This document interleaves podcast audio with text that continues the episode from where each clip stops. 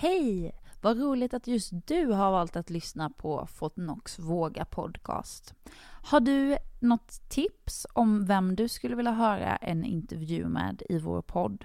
Maila till podcast@fortnox.se. Jag som håller den här podcasten tillsammans med Fortnox heter Hanna Götberg och den 26 januari släpper jag äntligen min nya singel I Dare You.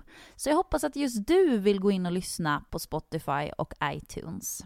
Nu, dags för avsnittet med Mirza Biko.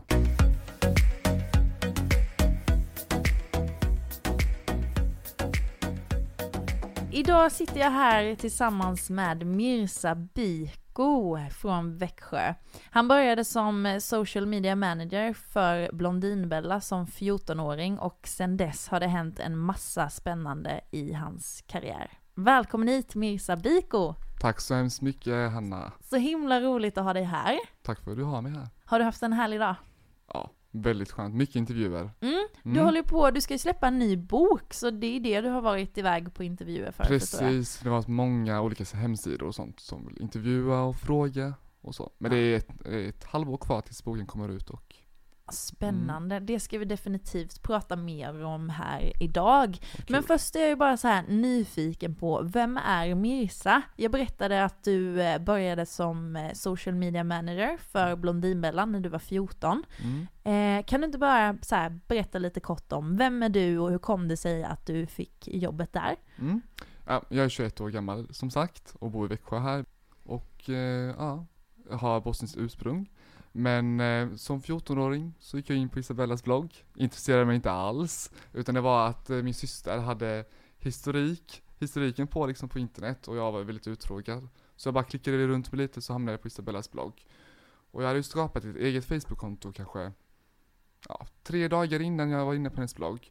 Och jag intresserade mig inte alls över de här naglarna och kläderna som en 14-årig kille såklart. Det bryr jag ju inte mig om. Men så såg jag att hon hade skapat en Facebook-sida. Och detta var ju någonting som jag ändå tyckte var kul. Precis eftersom jag nu hade skapat ett eget konto. Gick jag in och då var det ju massa kränkande kommentarer.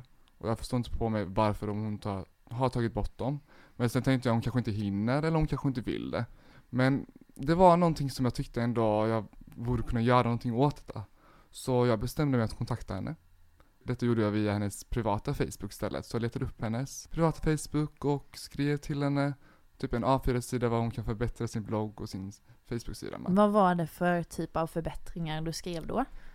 Alltså ja, det här var ju länge sedan nu. Men eh, till exempel, ja att hon kanske kan använda Facebook-kontot mer som ett forum och ha lite mer direkt kommunikation med sina följare. Eh, Eller med sina läsare där istället än att ha en blogg. För bloggen är ju mer, du har liksom tre inlägg per dag kanske. Och eh, att du har, men att Facebook kan man ändå uppdatera hur mycket man vill. Och det blir aldrig för lite och det blir aldrig för mycket heller. Så det var liksom ett av mina knep. Jag vet inte hur jag listade ut det när jag var 14 år gammal, men jag är väl ett mirakelbarn. Precis, ett mirakelbarn. Det är verkligen eh, imponerande Nej, att man som bara. 14-åring redan då vet hur man ska hantera de sociala medierna. Mm. Fick du något svar från Isabella då? Ja, efter tre minuter faktiskt. Och hon tyckte idén var jättebra. Och då fick jag ju ansvar för hennes Facebook. Och då raderade jag kommentarer, länkade hennes inlägg eh, från Facebook till bloggen då. Och eh, försökte typ bygga upp den helt enkelt. Och då hade hon ungefär 3000, typ 3 eller 2000 följare bara på Facebook. Och sen efter två veckor så fick jag en anställning, helt enkelt. Du hade gjort så Mm. himla bra ifrån dig så att det blev en anställning där då på en Precis. gång. Mm. Men ganska snart efter så började väl Instagram bli lite större också? Mm, Instagram kom ju ut 2011 och jag, bör, ja, jag började Isabella 2010 i oktober. Så det var ju väldigt tätt in på där. Men eh, Instagram var jag, jag har, varit, jag har haft Instagram, alltså jag har haft väldigt länge, men jag har inte haft något sånt konto. Utan haft, det var min egna privata liksom. Eh, och det har ju varit en rejäl utveckling med Instagram sedan 2011 kan jag säga. Det har hänt extremt Mm. mycket. Men tog du över hennes Instagram-konto Mm. då också och började Ja precis, jag, jag hade ju vet det, hon hade ju ett Instagramkonto 2011 men jag började med alla hennes konton förutom hennes Twitterkonto Som jag inte, som jag tyckte att det var ändå hennes Som hon kunde ha liksom, som hon kunde ansvara själv för eh, Men då var det till exempel att eh, lägga upp så här köpta inlägg och vet du, visa så här siffror, kolla, analysera dem, hur, hur mycket inlägg som ska publiceras per dag där. Kolla vilka kön, hur många, vilket kön det är liksom har procent, mest procent av följarna. Och det är ju då kvinnlig, såklart var det Mm. kvinnorna som dominerade. Men då var det ju också bara där en utmaning, hur kan man få kanske mer manliga följare att börja följa? Och det är liksom en sån sak som jag har ansvar för, att vara liksom analytiker inom eh, sociala medierna. Men hur eh, gjorde du då för att få fler manliga följare i Isabellas kanaler? Då försökte jag till exempel, eh, det var väldigt svårt fast just med Instagram för att vara helt ärlig. Som, det är liksom, det är som ett forum för sig själv. Utan det är ju mycket modebilder, mycket matbilder, mycket inspo-bilder och sådana grejer. Så det var alltså, och när killar, eller ja, män eller killar då vill följa så brukar de ju helst gå på kanske en sexig supermodell då från Victoria's Secret eller till exempel en fotbollsspelare, fotbollsspelare. Och det är ju mer logi- logiskt. Men sen vill ju då att Isabella kanske, hon vill ju utveckla sitt varumärke. Hon vill ju ändra det här från Blondinbella till Isabella Löwengrip istället. Och då var ju detta ett sätt för oss att kanske ha mer inspirationsbilder till exempel när det kommer till företagande. För killar vill ju också vara företagare såklart. Och detta var, på det sättet kanske vi kunde lägga in lite mer företagsbilder, lite mer citat som har liksom båda, har liksom båda könen kan liksom relatera till.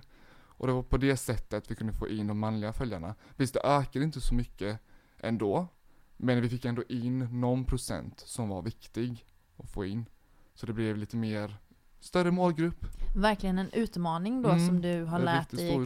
extremt mycket på kan jag tänka Mm. mig. Just det här också att analysera Mm. i sociala medier som är så Och det extremt intresserar ju matte var ju min svagaste sida på skolan. Jag hatar ju matte. Så det var ju det som var lite roligt att jag gillade just siffror när det kommer till följare och likes. Men du började hos eh, Isabella när du var 14. Mm. Hur länge jobbade du hos henne? Jag jobbade för henne i sju år och då började jag i oktober 2010 och jag slutade februari 2016. Men då gick du i skolan Mm, samtidigt som du jobbade för henne. precis. Hur hann du med allt det? Ehm, skolan var ju inte viktig för mig. Eller jag, jag, jag försökte ha typ alla eh, E eller G eller vad det heter, ja, E, godkänt i alla ämnen och det var det viktigaste. Men samtidigt kände jag att jag vill så mycket mer än skola. Jag, vill inte, jag, vill, jag har aldrig varit den här, den här utbildnings, att jag ska gå på utbildning och grejer. Alltså, det intresserar inte mig. Och sen när jag fick chansen att jobba för just för Isabella så kände jag att varför inte? Hon ger mig liksom typ så chansen som alla, många hade drömt om. Men jag ville verkligen chansa och, jag, och det gjorde jag. Men det var jobbigt med studierna för mig och det var inte så mycket att jag pratade mycket med det här med typ vänner, förutom kanske en person. Det var väldigt så här att jag döljde mycket av att jag, att jag inte var stressad över skolan. Jag var stressad över skolan, det var jag. Typ matten var skitjobbig för mig. Naturen var skitjobbig för mig. Um, idrotten var skitjobbig för mig. Alltså det var typ så här ämnen som jag inte gillade. Typ engelskan gillade jag för att jag behövde engelskan. Uh, spanska gillade jag för att jag gillade språk. Um, men hur reagerade lärarna i skolan, tänker jag, just när eh, du valde att fokusera mer på jobbet istället för skolan? ehm, det var ju mest med min mattelärare kommer jag ihåg. Då sa jag till henne, för då, jag hade ju jättesvårt ma- matte och det har jag fortfarande idag. Jag skiter i om jag får ett E eller ett F i matte. För att vara helt ärlig, jag har kämpat och gjort typ det jag kan, men om jag inte kan få, om jag får liksom F på omprov, omprov, omprov, omprov, omprov, så är det inte värt för mig längre.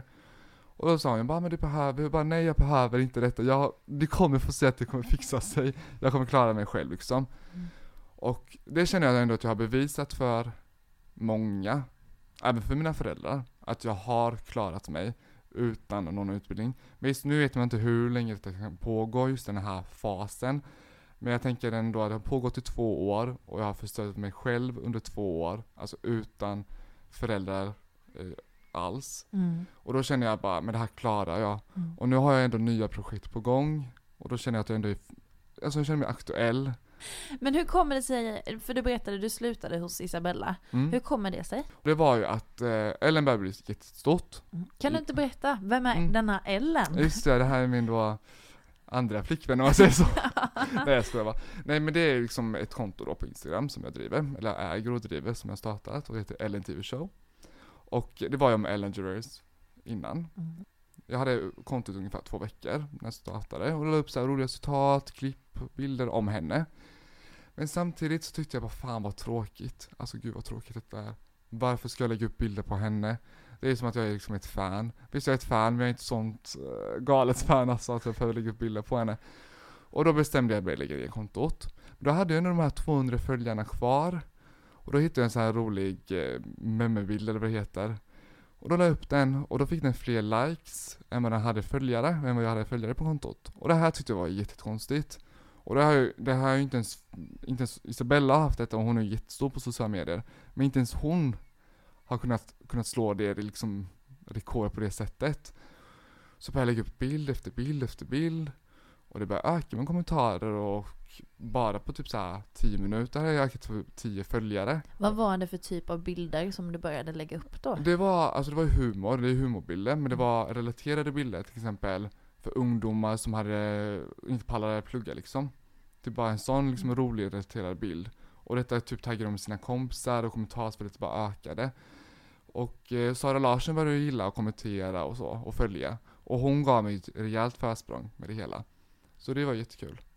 Och nu driver du det här Instagram-kontot på heltid. Ja, och, ja precis. Mm. Wow, det är galet imponerande. Hur många följare har du? Just nu har jag 2 miljoner 400, tror det är 27 000 följare. Ja. Eller 28 000, någonting sånt, 428 000 tror jag. Och hur får man ett konto med så många följare? Jag sitter ju här med ett proffs nu, jag måste ju passa på att fråga. Ja, är bara passa på nu Hanna. Alltså, nej, men vet du, det, det, är, alltså, det är svårt. Det, visst, det har gått fort för mig. Det har gått väldigt fort för mig. Men samtidigt är det på grund att jag, folk visste vem jag var när jag jobbade för Isabella i tidig ålder. Och så ändå redan då började jag bygga upp mitt egna varumärke utan att veta om det. Men samtidigt så har det varit en rejäl utmaning.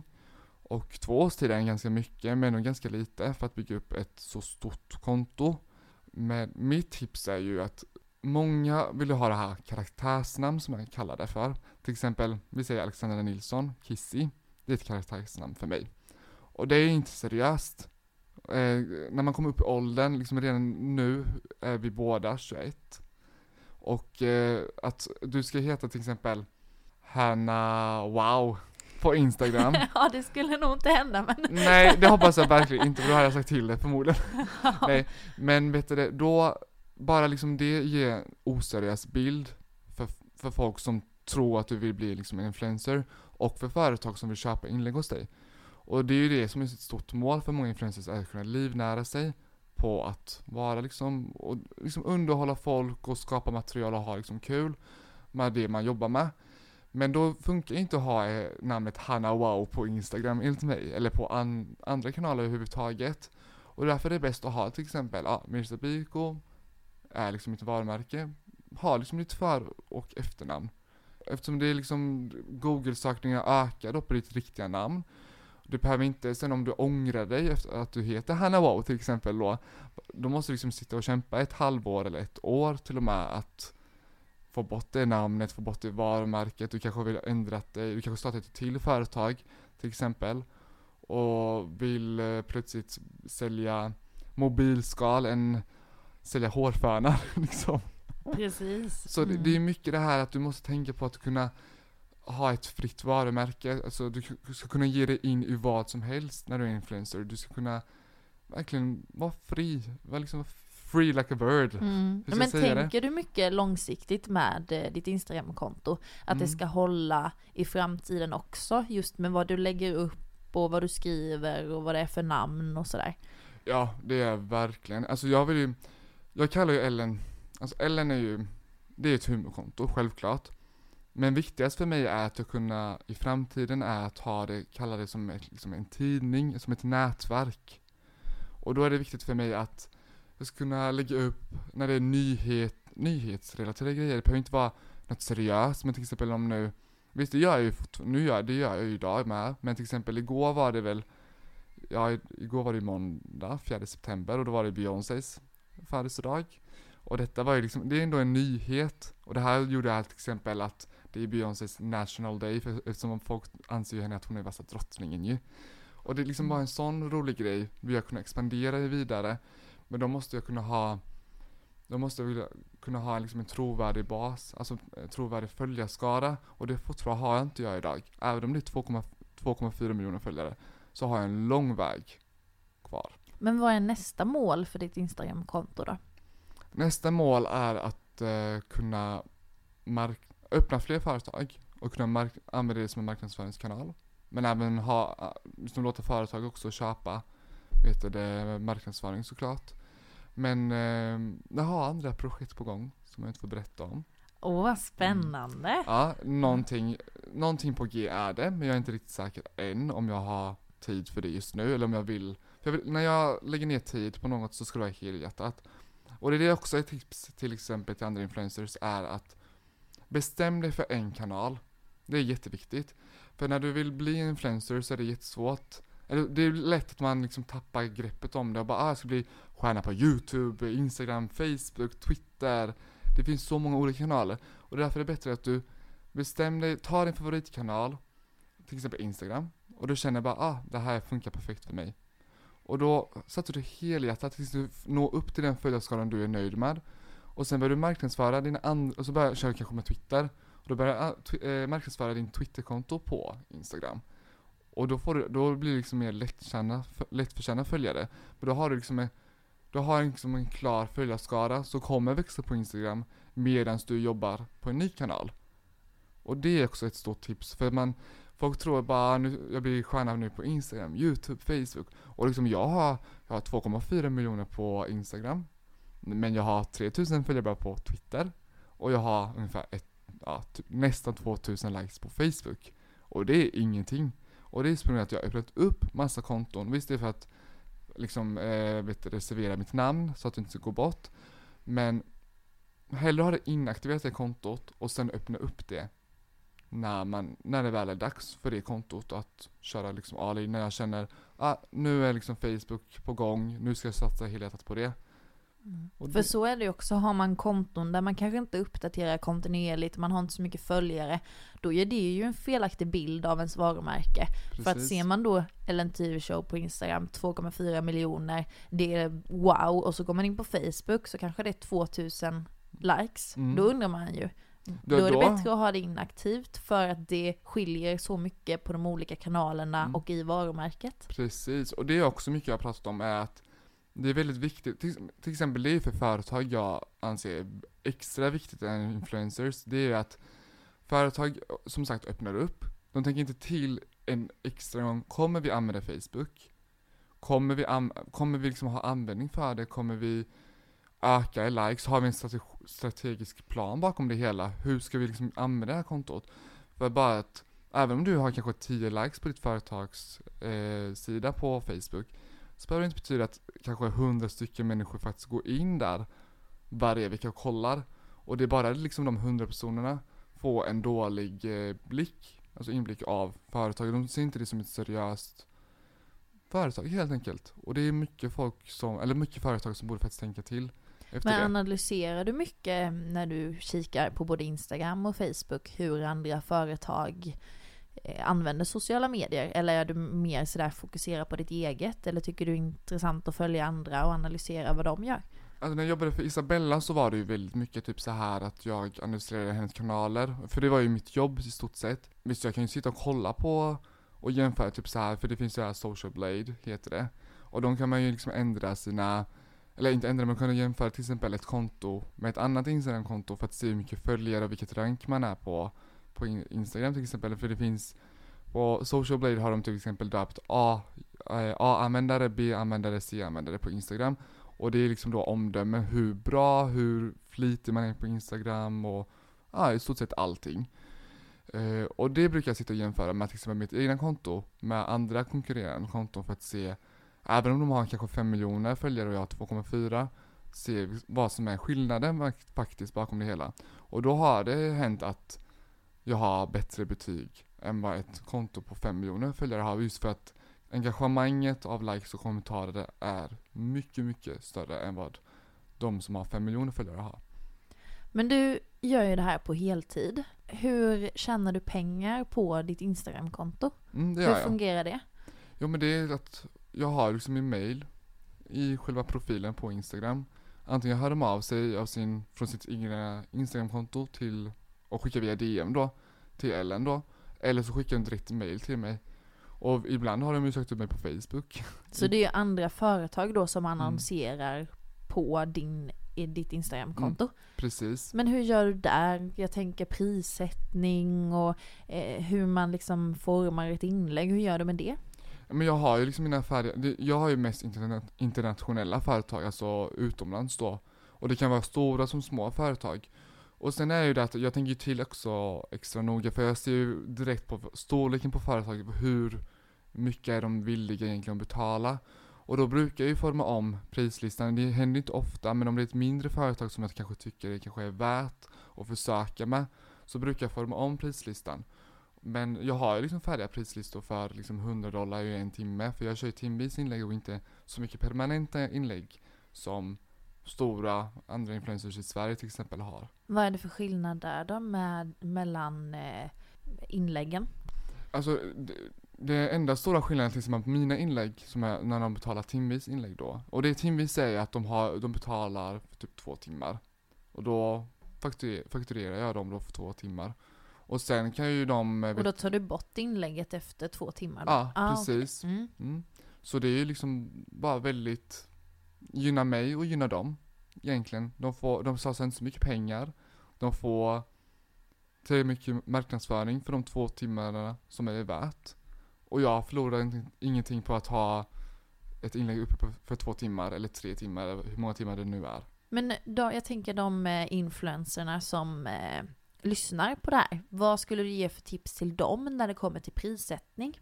Och vad skulle du ge för tips till företag som vill kontakta en influencer och samarbeta? Vad skulle, skulle de tänka sig för prissättning? För företag är det väldigt viktigt, anser jag. De kollar först på engagemanget. För det kvittar om du har kanske 700 000 eller 5 000 följare på ditt konto. Utan det finns vissa eh, stora konton som har till exempel 700 000 följare. Och de har ju att kanske få fem kommentarer på ett reklaminlägg. Det är inte bra. Det är, alltså det, får, det är ingen rättvis Alltså det är ingen rättvisa till företag som betalat de kanske de här 3000 kronorna eller vad det är för något för att få ett inlägg på Instagram, utan det ska ändå vara rättvist. Jag vet att företag brukar vilja, vilja liksom få ner priserna så mycket som möjligt. Men om de betalar för den priset du har krävt och vill ha, då ska det också vara, liksom då ska de veta om att de kanske inte ska, kommer få så stort, eh, så, så mycket kommentarer eh, som de tror att de kommer få, även om de har 700 000 följare. För det är jätteofta att, eh, för man vet inte än idag heller om eh, liksom Instagram-konton köper sina följare eller inte. Så företag borde vara väldigt försiktiga när det kommer till hur mycket likes och kommentarer influencers får. Och kolla liksom noga, är den här prissättningen liksom värt eller inte? Och sen när det kommer till, eh, till andra influencers, när det kommer tvärtom då.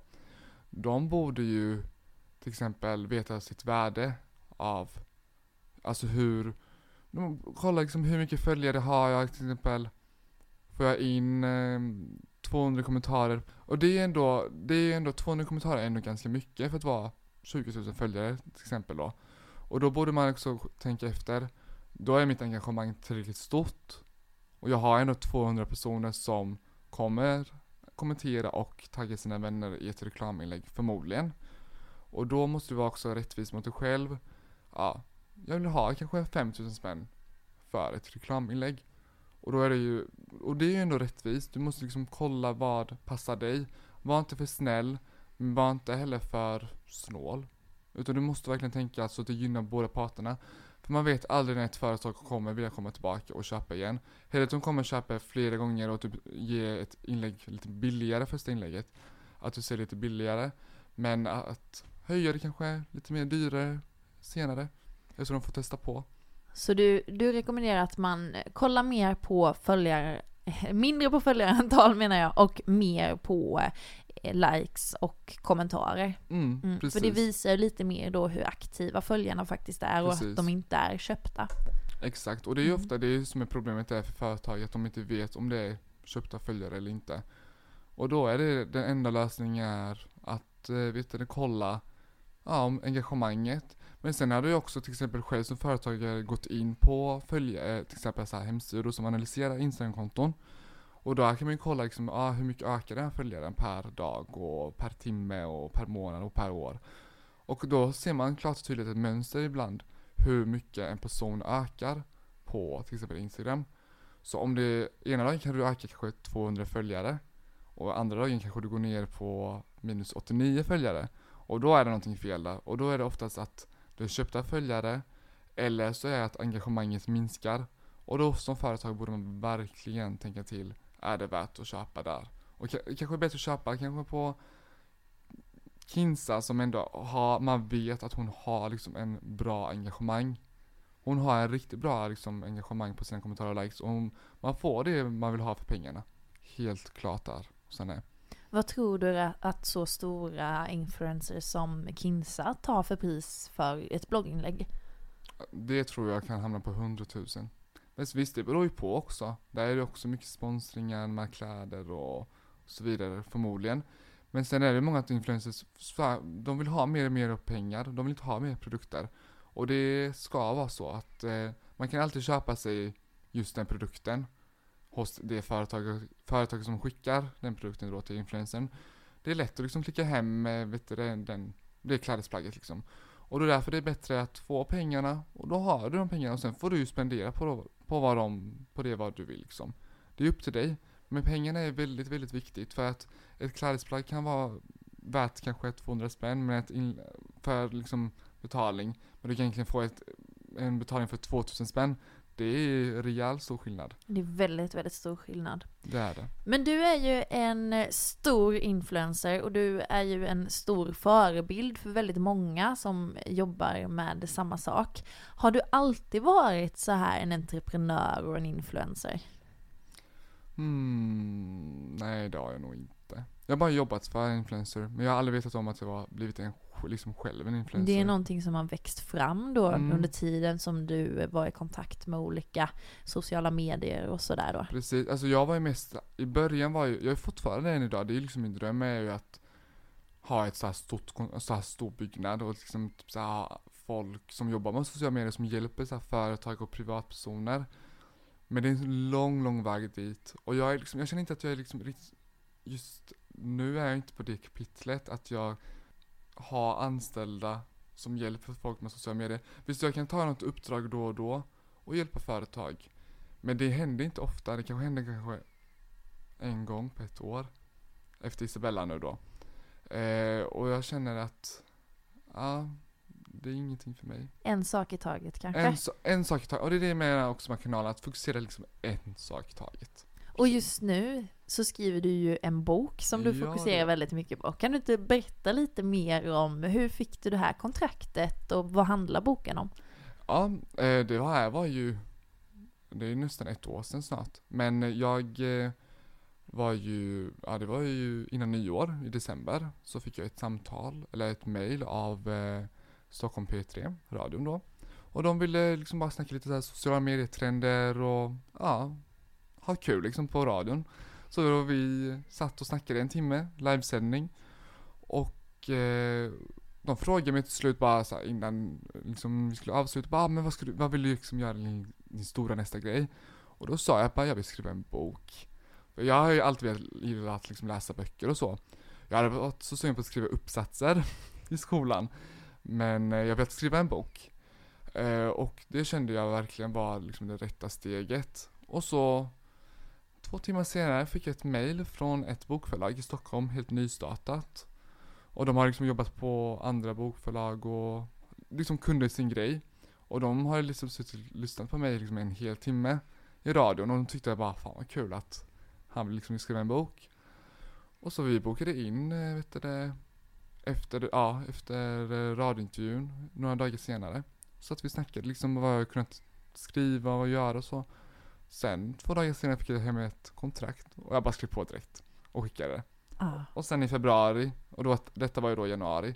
Sen i februari åkte jag till eh, Norrköping och eh, tog bilder för mitt omslag.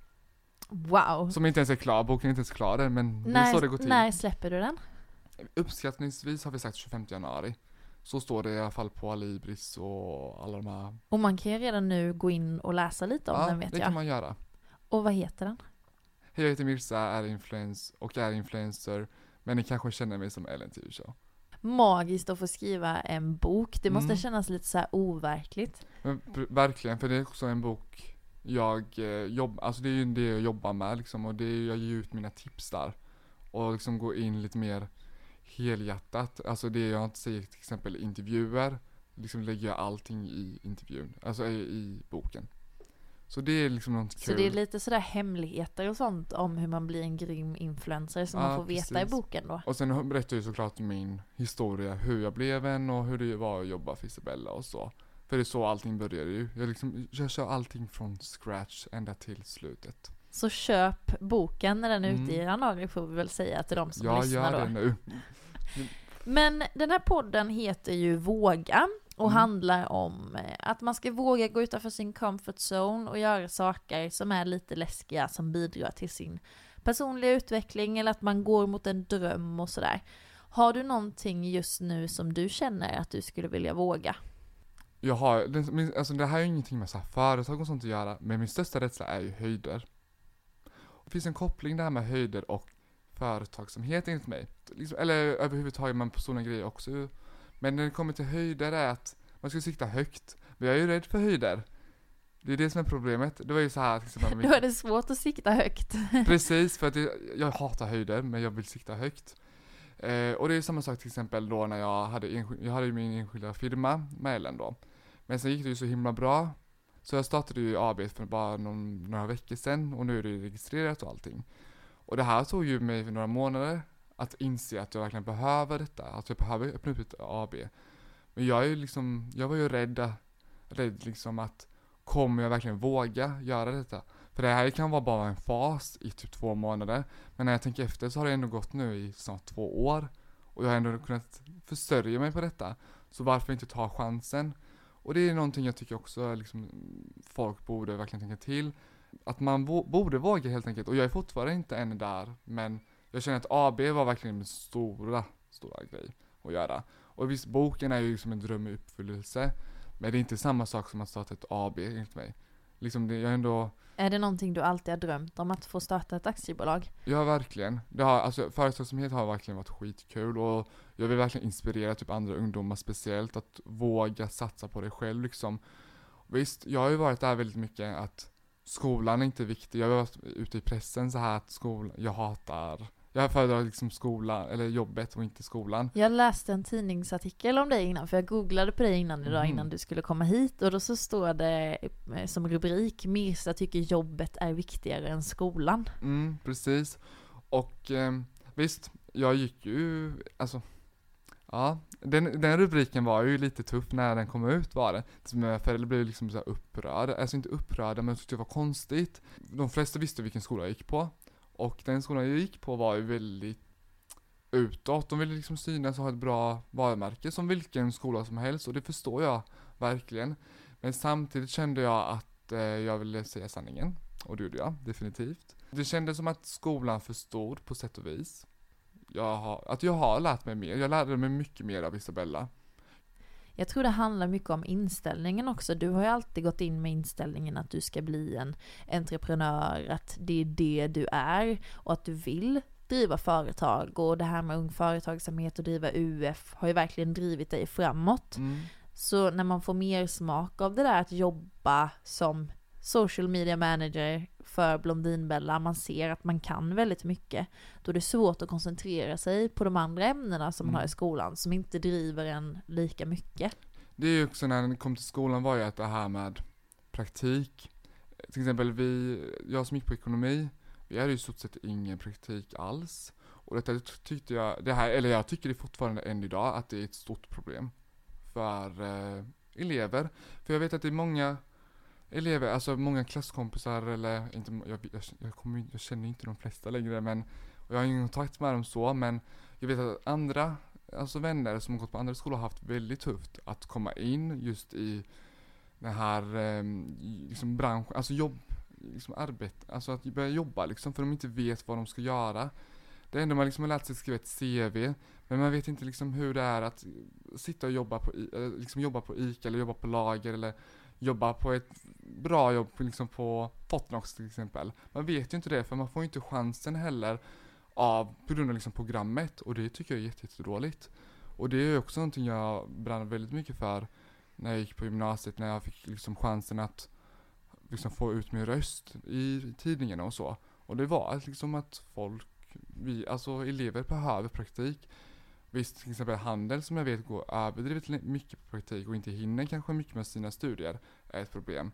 Men ekonomerna till exempel som inte har alls någonting på tre år, de behöver minst kanske en eller två veckor det är viktigt att få komma ut i arbetslivet också Precis. och se hur allting går till.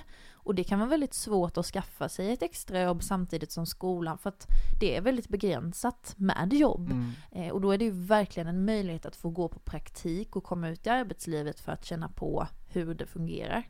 Mm, men precis, det är exakt det jag menar är att, ja, precis det du sa liksom. Men eh, om du eh, skulle ge ett tips till hur man ska våga starta ett företag, vad skulle du säga då? Var säker på dig själv. Nej men det är så kliché ju att säga var säker på dig själv.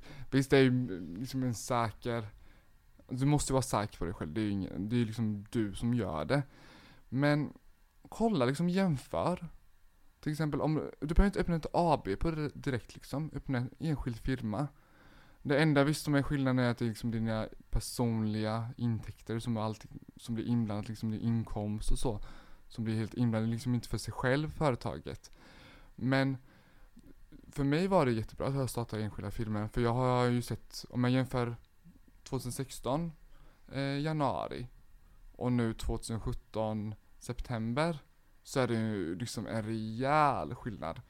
Och då, Tänker du ekonomiskt då i företaget? Ja, alltså, mm. ekonomiskt. Du kanske inte behöver starta ett AB om du liksom får in några slantar bara i enskilda firman, för då är det onödigt för dig. att betala allt, liksom arbetsavgift och hela listan. Det är ju bara liksom onödigt. Men om du känner att du, liksom, du får in, om du omsätter mer och bättre, varför inte starta ett? Det är väldigt lätt att lägga ner ett företag egentligen. Och du behöver inte känna dig att du misslyckas med något för att man lägger ner något. Visst, jag kanske hade känt så, det hade jag säkert gjort och det är lätt att säga. Men eh, jag känner att man måste ändå vara realistisk och man har försökt. Om det inte går så går det helt enkelt inte. Bättre att Men försöka. hur ser du på det här om du skulle försöka göra någonting och sen misslyckas du med det? Mm. Är det mm. viktigt för dig att våga misslyckas med saker också? Eller tänker du väldigt mycket innan så att du ser till att du inte misslyckas? Jag är en väldigt person som, och jag tar väldigt, förutom boken var jag väldigt on fire på för jag har alltid velat skriva en bok. Men just nu har jag ett projekt, projekt på G och det har jag ju hållit på nu i en månad kanske, en och en halv månad och jag har fortfarande inte bestämt mig.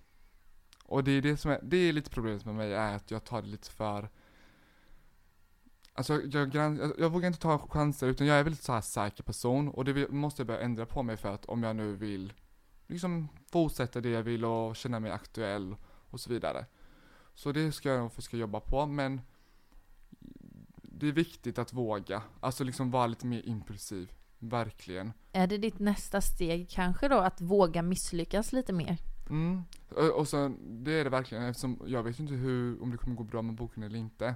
Just ja, 2,4 miljoner följare och eh, har en stor följarskara från Sverige och, och så vidare.